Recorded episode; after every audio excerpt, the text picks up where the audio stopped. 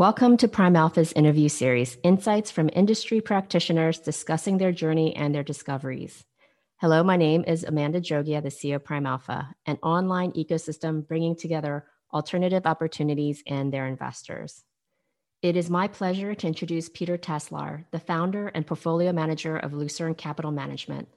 Lucerne, founded in 2002, specializes in fundamental bottom up stock selection with a focus on mid cap European markets. Welcome, Pieter. Thank you, Amanda. Very, very glad to be here today. So excited to have you here. I think you have such a unique background and journey. Can you tell us um, about your journey? Well, it's we can start at a certain point. I, I, I won't start at the point where I was born. That gets a little that goes a little bit too far back. But I was born in the Netherlands, and born raised there, and had my basic education there. And then I went to law school in the Netherlands. I worked as a lawyer for a little bit, thought that was not very creative and exciting. And then my dad had a business, it was a family business in the marine equipment business in Rotterdam. And I was always supposed to start running that business. So he said, in order to learn how to do business, you have to go to the US. Why don't you go to business school? So I, I, I picked a bunch of schools and there weren't many people from the Netherlands that applied to uh, the top business schools in the US. So I, I, could basically take my pick. I remember I hand wrote the applications to all the top schools, and I I think it was very easy to get accepted to all of them. And I convinced my dad that Columbia was the right school to go to. My own reasoning was that it was in New York City, and I didn't want to go out to the West Coast or somewhere in Boston or Philadelphia. I thought New York would be a cool place to be. And I always had, a, had an interest in finance, and, and Columbia was known at the time and still is for its finance program and you know value investing, Graham, Graham and Dodd, etc. So uh, applied there, and then I went to Columbia for a MBA program with a concentration in finance for two years, and ended up working for ABN AMRO, the the largest Dutch bank at the time and still is. Uh, moved back to the Netherlands and worked there for about eight years in uh, as a corporate finance analyst and then and then M&A advisor. And I was in in the kind of program where they groom you for senior management roles, so they rotate you every four years. So after four years as an analyst, four years as an M&A advisor, they send me to New York to uh, basically there was not much there ABN AMRO equities uh, corporate finance etc in New York but to basically run it and set it up and grow it.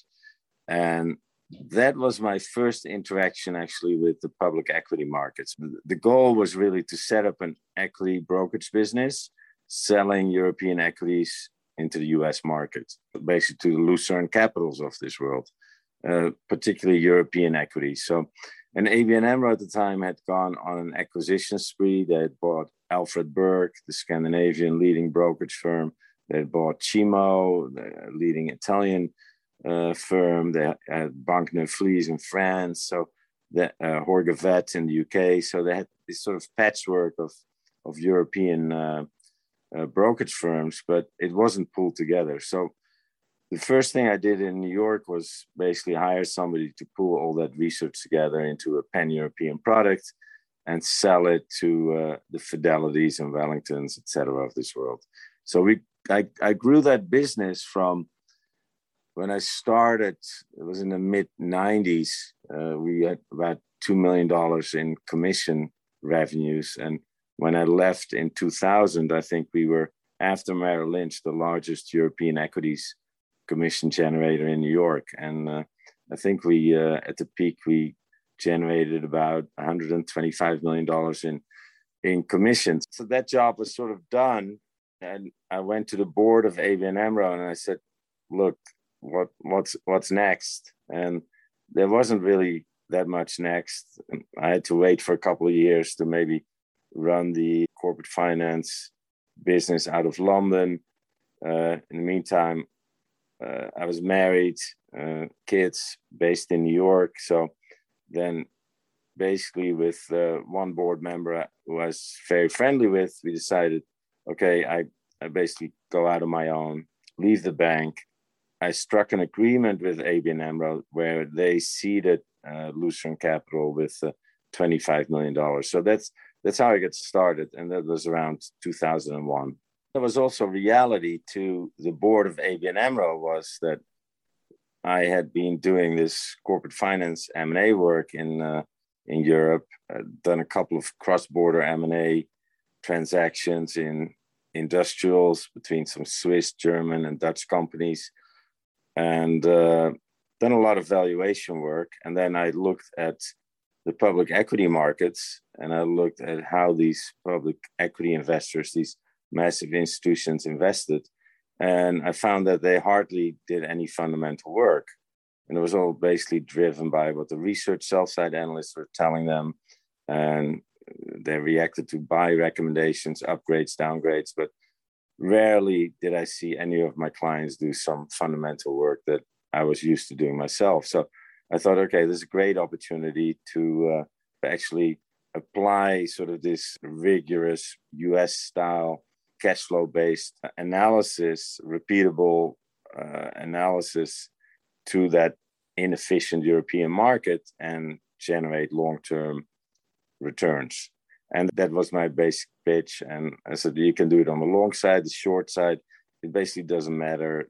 The opportunity set is everywhere, particularly in mid caps, uh, because they're not very well covered by the sell side or the buy side, and particularly in continental Europe. And continental Europe was so attractive, it still is, because it's it's such a, a complex area. And and wherever you see complexity, there's confusion, there are anomalies, uh, people are scared to get involved. Uh, people misunderstand things, they misanalyze things, they misvalue things.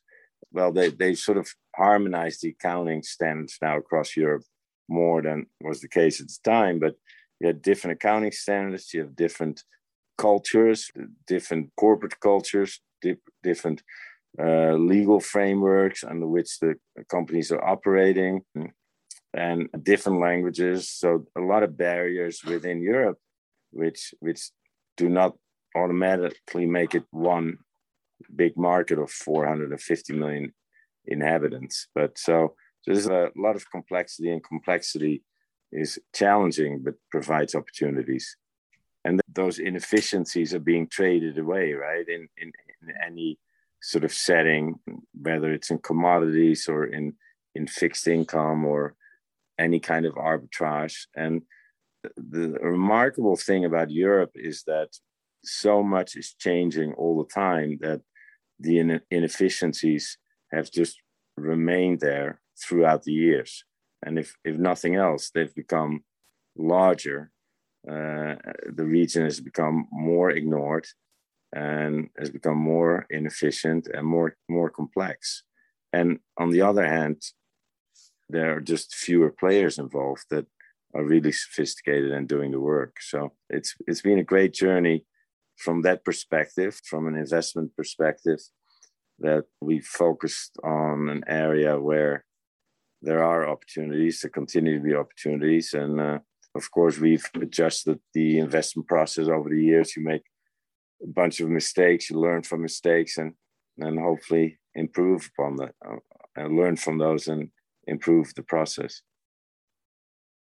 I think it's really interesting because over time, you think, you know, data is getting more transparent and creates more competition. And when there's inefficiencies, people tend to move into those inefficiencies to gain alpha. And Lucerne has really been able to dominate and maintain. Besides what you talked about, is there anything else that people should be aware of that's happening in Europe? Well, the, the, Europe has gone through, of course, a number of crises since we started. So, and that, that's why it's been harder to sort of buy the European index and make money. Because since I started in uh, the early 2000s, I think about half the time that since I started, Europe has been in recession.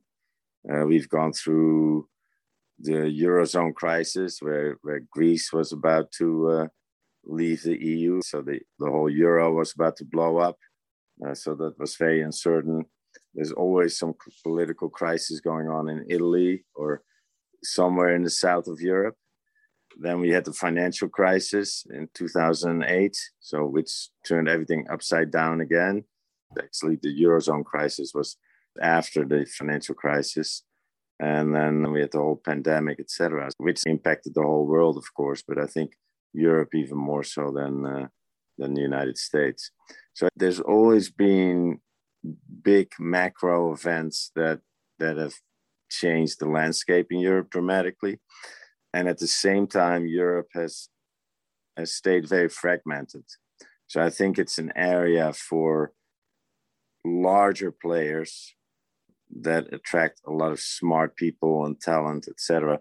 It's not been an attractive area to focus on because because of the fragmentation. Because Italy is so different than Sweden, which is and Sweden is very different, believe it or not, again than Norway or Finland and Denmark, which is very different than the Netherlands, different than Belgium, different than France, and it's very hard to grasp all those markets. And there are just very few people that have done this on a consistent basis. Uh, I would say it's virtually impossible to get up to speed about all those markets within a very short time frame. So it's really a matter of experience and you know, making the mistakes over the years, building the contacts, the connections over the years, learning how people think, learning how businesses operate, learning legal frameworks. I mean, it basically takes takes decades. And my co-portfolio manager Thijs Hovers and myself have have worked together now for over 15 years, and I would say we probably know, we're probably meeting with about 1,000 CEOs or CFOs a year, and we've done so for the last 15, 20 years. So you can imagine the number of interactions that we've had, not only with CEOs and CFOs and middle management of listed companies, but also of non listed companies. And that's something I think that a lot of people um, don't realize about Europe also is that if you look at what percentage of GDP is actually listed on the stock exchange, if you take Germany as an example, and this is, I'm shooting a little bit from the hip, but it's roughly, I'll, I'll be roughly within the, the right ballpark. If you add up the market capitalization of all listed German companies, you probably get up somewhere up to 80% of German GDP. If you do the same thing in the United States, you add up all the market cap of all listed companies listed on NASDAQ, New York Stock Exchange, you probably get to 250 to 300% of the US GDP. So the public equity markets as a whole are so much more important and play such a big bigger role in daily people's daily life in the US than is the case in Europe. In Europe, there's just not an equity culture. I mean, you'd ask the average man in the street, he wouldn't know if the stock market would be up or down on a given day or a given year, or it's it's not on their radar screen. So that's also part of the reason that the markets are more inefficient. If you if you get smart kids graduating from university in, in Germany, in France, in uh, the Netherlands, they typically would not go into finance. Whereas here, at least it used to be, there used to be very desirable jobs. But in uh, Germany or France, it's more highly regarded or more appealing to become an engineer, go work for BMW, go work for Airbus uh, in their engineering program and things like that. So much less focused on the whole financial area of, of business. That's so interesting. That doesn't change very rapidly, right? So what you see here, the whole Robin Hood crowd and the Reddit crowd and and and every retail investor investing, you still don't see that in Europe very much. There's a there's a little bit more awareness, but nothing like you see in the United States. And people are just not as connected to the equity markets as, as they are here. Interesting.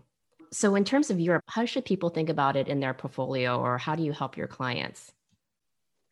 Well, it, we, we are pretty unique, right? I always say people look at Europe on a very binary basis, usually. They say, well, Europe is cheap, it's undervalued. Finally, you know, it's the, the moment in the sun for Europe. Now they're going to grow faster than the United States for a couple of years. And you get guys like Goldman Sachs strategists of the big big banks and, and Bank of America, et cetera, say, okay, we overweight Europe and we neutral weight the US and we overweight emerging markets, whatever. I think those calls are very hard to make. I think also that's a very difficult way to invest in Europe because if you look at the European indices, they're basically dominated by pretty bad companies you know large utilities large banks uh, large telecom operators. So really pretty low return, low growth businesses. And if you look sort of underneath the hood, if you dig a little bit deeper, you know, it is an economy, the, the Eurozone, with over 400 million consumers. So it's actually a larger economy or equal the size of the United States. So you'd think something must be going on there, right? So there must be companies that are doing extremely well, that are ESG focused, that are focused on a certain technology or certain consumer areas or retail business, direct to consumer businesses, et cetera, et cetera. So, and, and there are because people are well educated, they're big economies, the wealth level in certain countries, if you look at some Scandinavian countries and Switzerland, wealth per capita is actually higher than that in the, Un- the United States. Uh, some countries, of course, it's lower, like in Spain and Greece, etc. But on average, it's it's on equal footing with, with the United States. But the way we talk about Europe is don't look at Europe as you know this sort of big value play that you know some years you can make some money versus the united states other years you cannot.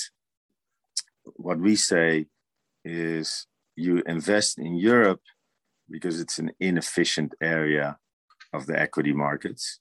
It has been apparently it continues to be and uh, it's a very interesting area for stock pickers that can actually you know do their homework and pick those anomalously priced situations, and that, of which there are many. And they can be in Italy, they can be in Spain, they can be in Germany, they can be in Scandinavia, etc. There's a lot of country specialists within Europe also because you, you could just focus on one country and find enough opportunities to uh, to generate very high high returns. We happen to focus on all of Europe, and we don't particularly, you know, care where we invest as long as the risk adjusted returns are good. It's just good to focus on all of Europe, I think, because it, it, it broadens the opportunity set for us. So if we see, you know, a very appealing uh, financial in uh, in Italy, we can we can invest in that. If we see a construction company in uh, in Scandinavia that's being you know, squeezed by margins and input prices, uh, it's a good short. We can go there. So we we basically like the fact that we can invest across Europe and find find these stock specific opportunities. And then, given the fact, again, what, what I tell my clients and prospective clients and when it comes to us is that we, we are not the kind of firm where you want to put 10 20 30 40% of your assets in. But it is the kind of firm and it is the kind of strategy where we do find a lot of opportunities where we see 2x 3x at minimum 30 40% return opportunities but it comes with volatility. So it's the kind of strategy where you say okay well you have to trust the manager. You have to trust myself, uh, my co-portfolio manager Thijs, and our investment team to have done the proper homework on companies and to buy and short them at the right level and compound if you have the patience and and you can stomach some volatility. So I always say, look, it, it's best to just allocate one percent or whatever your risk tolerance is or volatility tolerance rather is uh, a smaller piece of it and put it in a corner, put it away, and look at it again five years from now. If you're going to look every day or every week or every month, it, it would drive you crazy. Pieter, you've been doing this for 20 years with Lucerne. What is the next thing for you? It's basically keep doing this. Uh, I, I really get still get a lot of pleasure out of it. My goal is really to continue doing this as long as I can, as long as I enjoy it, and uh, as long as we find the return opportunities, and as long as it remains intellectually challenging and we maintain that edge uh, there's no reason to stop really. And my business partner Thijs and I get along very well, and we have good analysts, so we have a good team. It's very enjoyable to work with smart people in a good team. It's almost like a sports team. If you have a good team going, you, you keep it going for as long as possible. So undoubtedly, you know, somebody will break his leg at some point or something will happen and uh, we'll have to go through a reset. But the team is looking very good right now. So mm, no plans to do anything else besides that. I think if if I may draw a parallel, what I do outside of, of course, spending time with family, outside of work, I'm a very passionate sailor and also very competitive sailor. And it's a little bit similar where there's always a new challenge. The competition always increases. Things are always changing. Uh, every regatta is different. Every event is different in different venues. Uh, unexpected things happen that you have to react to. And again, it, it, it's something that I've done since I was three years old. I'm still competing about every month in very high level, almost professional level uh, sailing regattas, and and continue to enjoy it. So just continue raising the bar. So I, I don't see myself stop doing that either. It's actually a very good combination because sort of when I when I sail my regattas, it really takes me away from from the stock picking and you know shut off Bloomberg for for for three days and uh, and Thijs, my business partner, takes over and sort of recharge, refuel the batteries. I love that. This is my favorite question. What is your superpower and why? The superpower is when it comes to business is just persistence and having a big belief almost to a fault some sometimes that if we've done the work and the analysis on the stock that we're right and I'm not easily frazzled by stock price moves that are extreme. And I think that's different with other investors where they get nervous about stock price moves and they start reacting to price moves that they see in the screen. And in a way, I, of course, I get impacted by it initially, and I have a very quick way to change my mindset and to change sort of a challenge and something that initially looks bad to change that into an opportunity. And I think you can see that in the history of the firm, wherever we've had some pretty rough times uh, because we're operating in a very volatile subsector of the equity markets. Another reason, not that many people want to get involved, but every time we get hit, we come back twice as strong.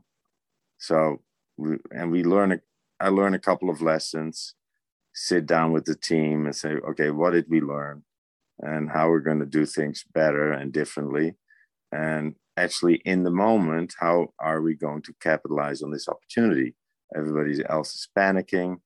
Let's keep our heads cool and let's capitalize on it. So maybe that's another way of phrasing it. Superpowers, just keep keeping my head cool and just keep going don't listen too much to what other people are saying. Uh, actually, hardly ever listen to other what other people are saying. I really have a strong belief that sometimes other people say, "Well, isn't there anybody you can ask what to do?" I'm like, "No, there's nobody I can ask because you know I'm dealing with the markets, I'm dealing with stocks, whatever. The, the only person I can ask is myself, and I can have a discussion with my business partner, my analyst, and we can come to a rational conclusion. But there's no simple answer to any of the questions when it comes to market and, and stock market investing. And usually, uh, the greatest opportunities are when everything looks the darkest. When actually, me, myself, stop believing in something and you don't see any catalyst anymore. You don't see any light at the end of the tunnel. So, how is this ever, ever going to change again? Still stick to uh, the game plan, not diverge from it. I always say that people need to have conviction. Yeah, it's not only conviction, it's sticking to it, right? It's sticking to it when everybody else is telling you that you're wrong. Uh, that is the most challenging part. Thank you, Pieter, for your time. It was such a pleasure to hear your story. You're welcome, Amanda. Thank you very much. Always a pleasure. Thank you.